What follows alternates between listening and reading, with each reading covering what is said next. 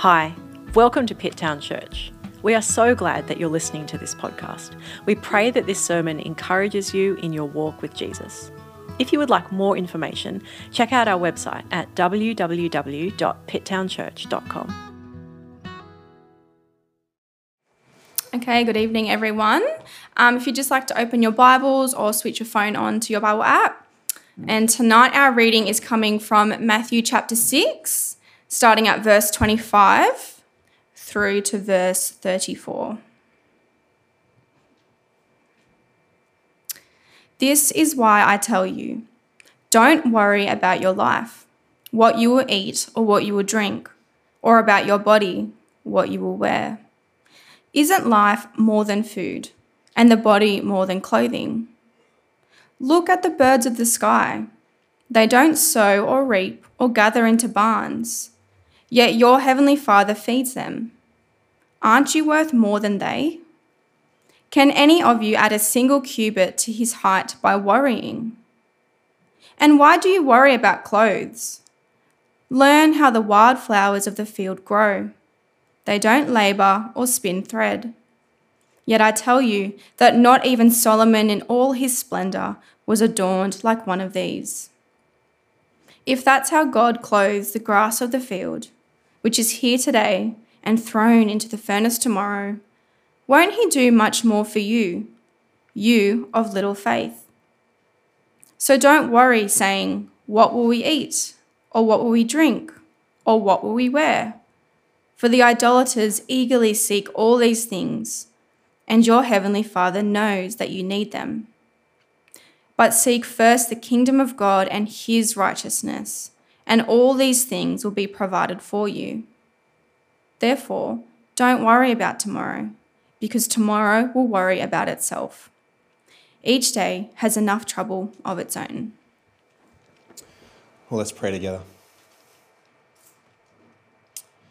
Heavenly Father, as we open your word now, we ask that you would also open our hearts, that we would not just hear what your word says, but that we would hear you speaking to us in it.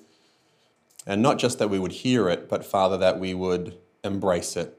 Father, we ask that you would help us use this passage to shape us and to mold us, that we would trust you more and more. And we pray this in the name of the Lord Jesus. Amen. Well, no one likes being lied to. No one likes it when people don't tell them the truth. When someone lies to you and, and you believe them, then maybe you end up paying more than you should, or you maybe end up with something that you didn't actually want, or you make the wrong choice. And you make the wrong choice because you had the wrong information. And sometimes when people lie to you, you end up in the wrong place. And sometimes you experience pain that you didn't need to experience. Or you miss out on something good because you were told you could find it over here when in truth it was actually over here the whole time. And maybe you can think of a time in your life where someone lied to you, someone that you trusted, and maybe things turned out really badly. And maybe they were trying to cover something up. Maybe you learned in that moment that they can't be trusted. Because we're always trying to work out can this person be trusted or not? And whether you're here this afternoon and you would call yourself a follower of Jesus or not, or whether you're here and you totally know that God exists, or if you're here and you're not exactly sure what you think about that. Either way, if God is real, then it makes sense that we could trust him. If God is real, then he's good and he's wise and he is faithful. And so, above anyone or anything, surely we should trust him. And even though we know those things are true, at the same time, it can still be really hard to actually trust Him. There are moments, perhaps, or areas of your life where it can be a real struggle to trust what God's Word says. And I suspect that one of the reasons why we find it sometimes so hard to trust God is that we're afraid that if we do trust Him, then we'll miss out on some of the things that the world has to offer. And our passage tonight is going to deal with those two exact thoughts, those two questions. Can God be trusted? And will we miss out? And what we're going to see is Jesus is going to help us to examine our lives and to uncover what it is we're seeking and what it is we think is important. And he wants to show us how we can be different from the world around us and also how actually worry is a liar and cannot be trusted. So, we're in Matthew chapter 6, if you accidentally closed it, Matthew chapter 6, and we're starting at verse 25. And so this verse, verse 25, begins with this phrase, this is why, which means that what he's about to say is connected to what he just said. And so, how does it connect? Well, he's just said, we looked at this last week, he just said, don't pursue your treasure in mere possessions, in, in temporary pseudo treasure. Don't think that life is found in endless accumulation. Earthly treasure isn't real treasure, it's just future junk. Instead, pursue heavenly treasure. Things like God's approval, the kingdom, people putting their trust in Jesus as king, heavenly treasure. He says, set your heart on that, pursue that, accumulate that. And then you think, okay, so don't accumulate earthly treasure like the luxuries, but instead heavenly treasure. All right, then, but what about the necessities? What about the simple, bare necessities? What about them? And that's what Jesus now turns to talk about. And, and what he says is, in my opinion, very confronting when you first hear it. And in our specific culture, what he says might be heard as being actually quite inflammatory. And even for those of us who are on Jesus' side, for some of us, it sounds impossible. So he says, verse 25, This is why I tell you, don't worry about your life, what you'll eat or what you will drink, or about your body, what you'll wear. Isn't life more than food and the body more than clothing? now let's just pause there. This is the bit that I think, when you first hear it, is quite confronting, and maybe even for some of us, might even make you a little bit angry. Or at least you would think Jesus just clearly does not understand what real life is like. Because we live in a world that is increasingly gripped by anxiety. We all know this. And I know that there will be people in this room who are worriers. My mum was a great worrier. And so I'm aware that when you tell a worrier not to worry, that all you've done is just given them another thing to worry about. Now they can just worry that maybe they're worrying too much. And so I, I am aware of this. You know, don't worry about your life.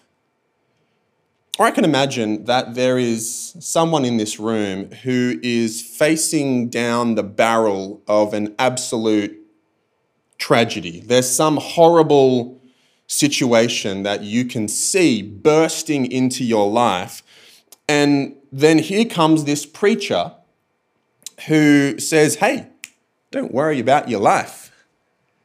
And you just think to yourself, just, preacher, just stop. You don't understand. And then, of course, there will be some of us in this room who are facing, let's say, capital A anxiety, you know, clinical, diagnosed, generalized anxiety. And you already maybe feel guilty and horrible, and it took everything that you had to even perhaps get out of bed, or it took everything you had just to get in the car, or get out of the car, or walk in the doors and then again, here's some preacher that I'm going to come now and have a go at you for being anxious. Is, is that what we're doing?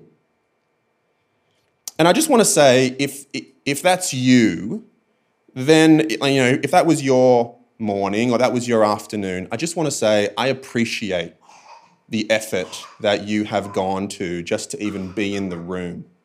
I just want you to know that sounds hard, you know, and tiring before you even get here. And so I just, I appreciate the effort. And you know what would be really nice? What would be nice is if we could just go like around the room and just hear everyone's story. And then we could then talk about exactly what this means for each individual person. That'd be That'd be really nice. But we don't have that. What we have is this. And so, what we're going to do is, I want to be as precise as I possibly can be about what Jesus is talking about here. And then, like every week, you can then follow up some of this in your growth group and kind of unpack and tease out maybe what this means exactly, specifically for you. So that's, that's what, what we're to do. Now, when you hear the word worry or anxiety, my guess is that we think primarily about a feeling or maybe something about how we think. And that's because the world that we live in is so dominated by feelings and psychology. And so in our world, you are what you feel. And that's so ingrained and unconscious and assumed. And so when Jesus then comes and says things like worry and do not worry, we, I think, instinctively assume that he's talking primarily or even exclusively about this feeling of worry.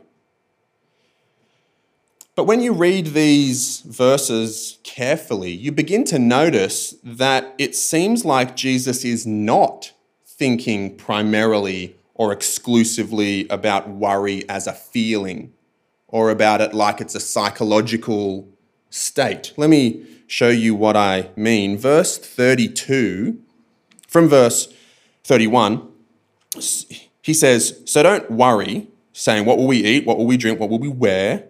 For the idolaters, the nations, those who don't know God, they eagerly seek all these things, and your heavenly Father knows that you need them. He says, Don't worry about these things, food and drink and clothes, because the nations eagerly seek these things. And so the worry about food and drink is about seeking food and drink. It's not primarily about how you feel, it's more about what you do. The worrying is about seeking, pursuing, uh, building your life around these things. Now, yes, there will be some thoughts and there will be some feelings that drive you to act this way. But what Jesus says, when he says worry, the main thing he's talking about is seeking, not how you feel, but what you do. Now, we're going to come back in a moment to think about this worry, this seeking after food and drink and clothes. But first, I want to tease out what Jesus says about where this worry, where this seeking, this doing comes from. Because he does talk about feelings, but it's not necessarily what we would think. Because he wants to peel back the layers and uncover what it is that drives us to pursue and seek and scratch and claw for food and drink and clothes. And he's going to point out some, some feelings and some thought processes as he, like he always is, is going to be zooming in on our hearts. So the first thing he says is in verse 26. He says, Look at the birds of the sky. They don't sow or reap or gather into barns, yet your heavenly Father feeds them. Aren't you worth more than they? Now, what is Jesus doing here? What he's doing is he says the reason that you would construct your life around the pursuit of food and drink and clothes is because you don't think that God can be trusted with those things.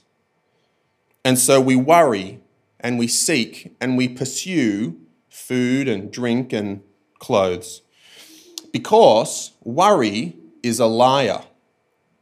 And worry is a liar because fear is a liar. Because while fear and worry lie about lots of things, the main thing that they lie about is God. Fear and worry says that God doesn't care and that He won't help and that He doesn't think you're valuable and He doesn't think you're worth the effort. And all of those things are lies. God does care and He can help, and you are valuable and you are worth the effort. And if God can be trusted to care for the birds, then He can be trusted to care for you. And he makes the same point again in verse 28. He says, And why do you worry about clothes? Learn how the wildflowers of the field grow. They don't labor, spin thread. Yet I tell you that not even Solomon in all his splendor was adorned like one of those. And if that's how God clothes the grass of the field, which is here today and thrown into the furnace tomorrow, won't he do much more for you, you of little faith? You're more valuable than flowers. You're more valuable than birds. You're more valuable than grass. Remember, when Jesus says worry, what he primarily has in mind is the seeking after, the constructing a life that is focused on pursuing food and drink and clothes. It's not the absolute do not feel worried about anything ever. It's the doingness that he has in focus. But he does also point out where this doingness comes from. And it comes from fear. It comes from a lack of trust, a lack of faith. He says, Won't he do much more for you, you of little faith?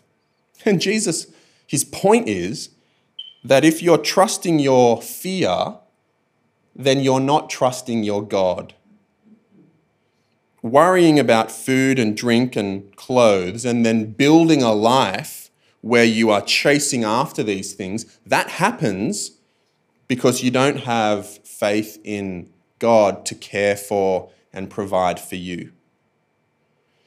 And Jesus isn't, his point here is not don't save for the future, don't plan for the future. Instead, just, just be lazy and food will just miraculously appear in the pantry. That's not his point. His point is, I mean, the, the Bible everywhere, elsewhere, talks about these things and says that saving and planning are good ideas. I mean, of course they are. The difference is between planning and worrying. Those two things aren't the same thing.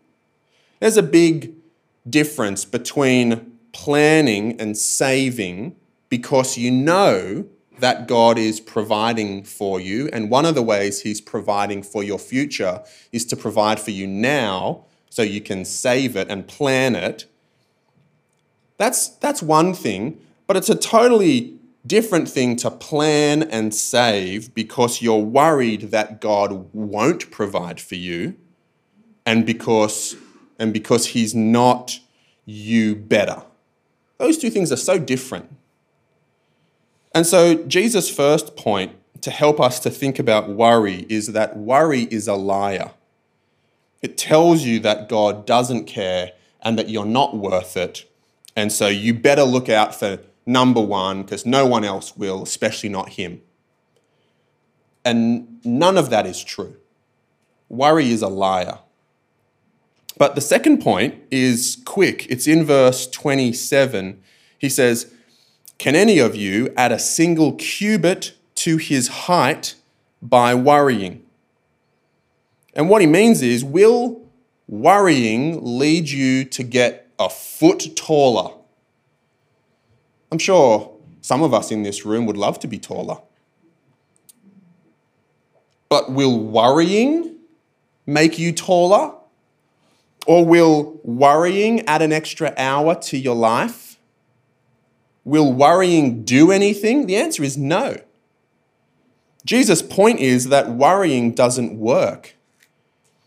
And here he's talking about that feeling side of worry. Worry and anxiety, by definition, are unproductive. Worry and anxiety are unproductive thoughts swirling around a center of fear. That's what it is. That's what it means to worry. And so you're afraid of something, and so you think about it.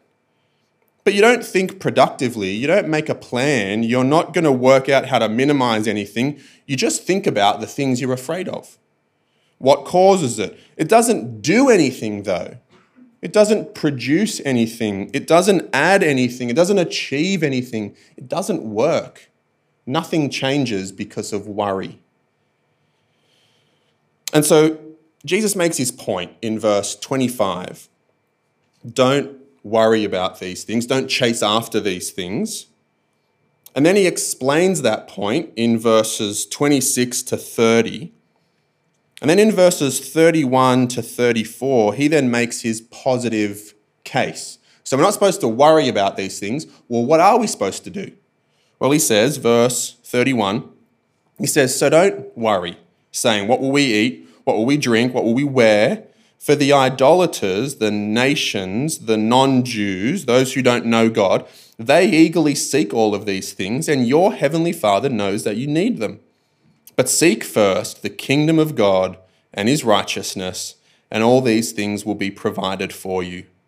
Therefore, don't worry about tomorrow, because tomorrow will worry about itself. Each day has enough trouble of its own. And what Jesus does here is he clarifies and reorients us to the things that are important. You know, we think certain things are important, and we think other things are less important. And we think food and drink and clothes and those kind of choices, what kind of job will we have, what kind of what kind of work will I do, what course will I do? We think decisions like that are really important. And then we think other things like will I gossip? Will I be thankful? Will I be kind? Will I speak lovingly? We think these things are less important. And Jesus says our priorities are all wrong. Everything is upside down. What will we eat and drink and wear? These things are not important.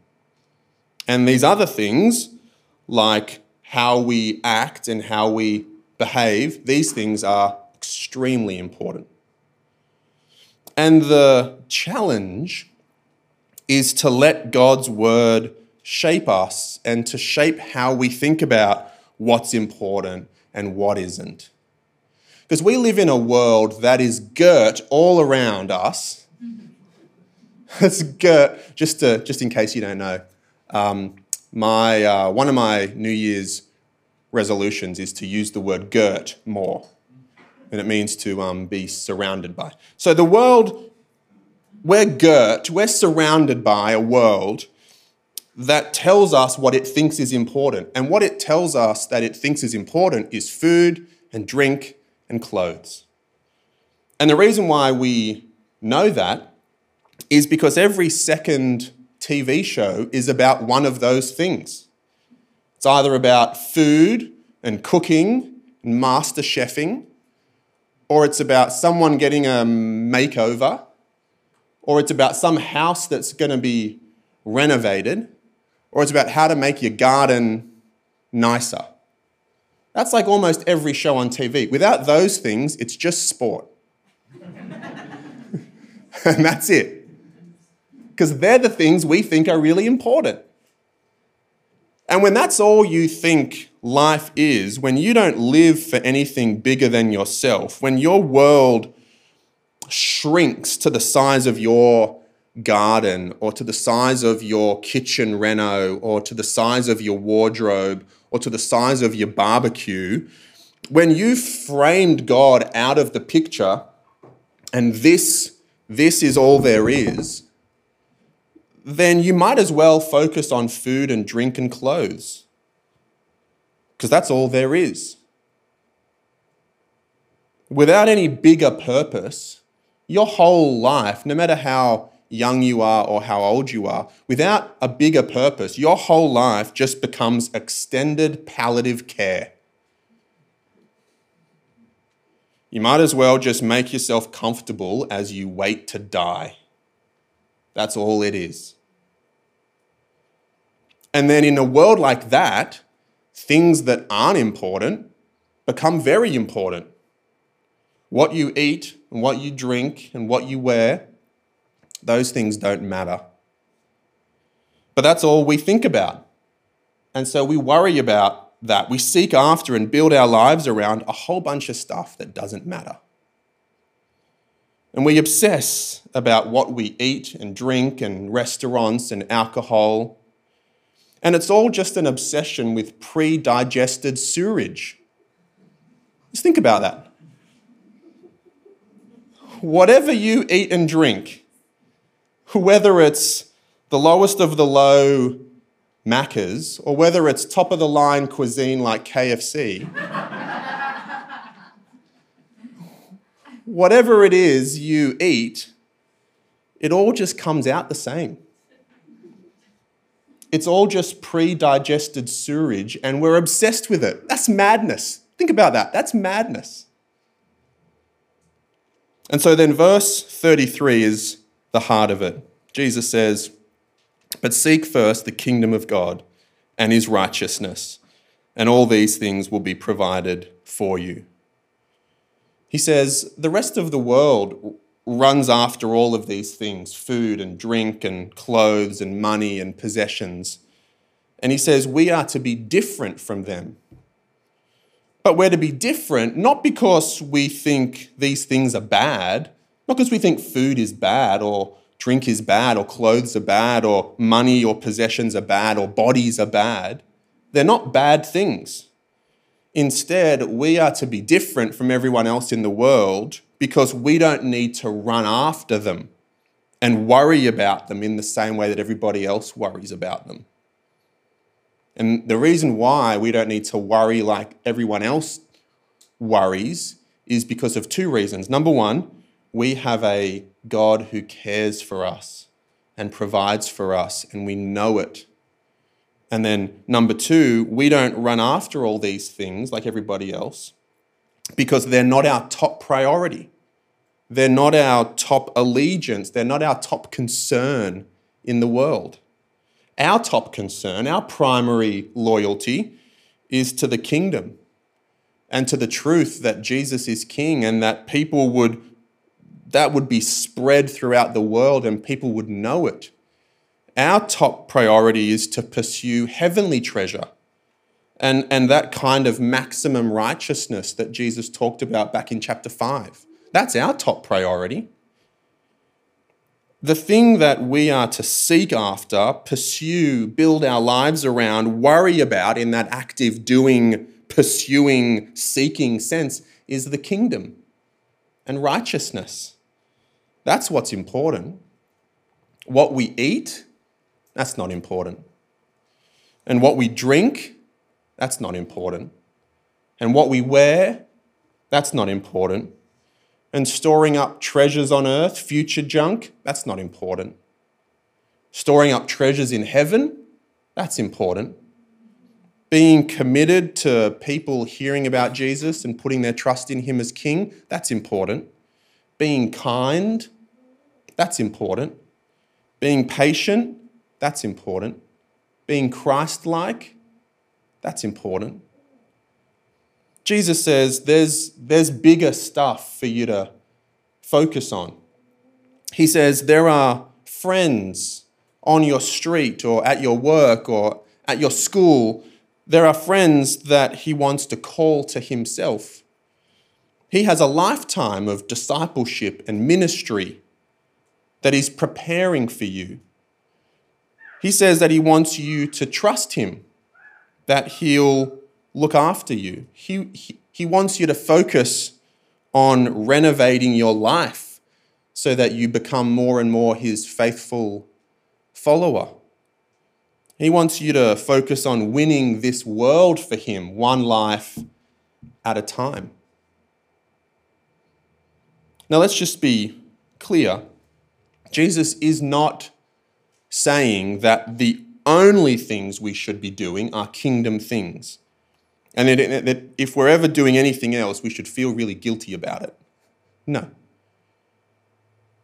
He says, seek first the kingdom. He doesn't say, seek only the kingdom.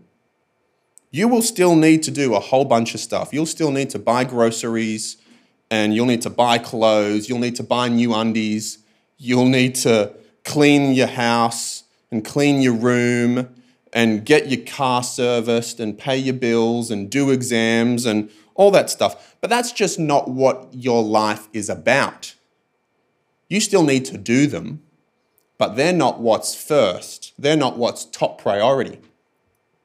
Worrying about food and drink and clothes, thinking that that's what life is about, that's like going on a road trip and thinking it's about visiting petrol stations. A few years ago, Nix and I and the kids before COVID, BC, a few years ago, BC, we went on a trip down to um, Jindabyne, down to the snow. And Jindabyne's a long way away. There's a lot of petrol stations between here and the snow. And we visited a lot of petrol stations. But the point of the trip wasn't to visit petrol stations. The point was to go to the snow. But the petrol stations were important. They were necessary, but they weren't the point. And in the same way, food and drink and clothes are important. They're necessary, but they're just not the point. Life's not about food and drink and clothes. You have food and drink and clothes so you can do life. Jesus says, Isn't life more than food and the body more than clothing? In this whole section, both last week and this week, what Jesus is saying is that loyalty to the kingdom means that we won't be stockpiling temporary, counterfeit treasure will reject earthly treasure as future junk, but will also even put essentials like food and drink and clothes in their proper place by trusting God to provide them rather than scurrying around faithlessly trying to claw them into our orbit.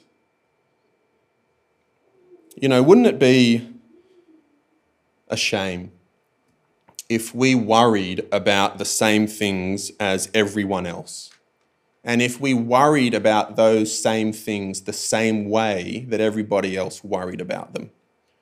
Wouldn't it be a tragedy if we were chasing after the same things as everybody else, even though we knew that God cares about us and that He's in control of everything? And that's the challenge here for us? Where is your ultimate allegiance? Where is your top priority? What do you put your hope and trust in? And if it's the kingdom, if that's your top priority, would the rest of us be able to tell just by looking at your life? What would it look like to be a part of a church where everybody took Jesus seriously and trusted God like this and put the kingdom first in everything? What would that kind of church look like? Well, one of the things is, I mean, we, we would be passionate in prayer. We'd have so many of our friends coming to church, we wouldn't know where to put them. Our growth groups would always run overtime because everyone would be praying too much and we'd run out of time. We would be generous in our giving. If there were dramas between people, we talk about it and work it out. If there was a ministry that was worth doing, then we would do what we could to reorganize our life and how we use our time so we could be a part of it, be where the action is. Wouldn't it be great to be part of a church like that? What is it that you're seeking? What is it that you're worrying about? What is it that you're pursuing? And who is it that you're trusting? Are you trusting your fear or are you trusting your God? because one of them is a liar. Jesus says, So don't worry, saying, What shall we eat? Or what shall we drink? Or what shall we wear? For the nations eagerly seek all of these things, and your heavenly Father knows that you need them. But seek first the kingdom and his righteousness and all these things will be provided for you.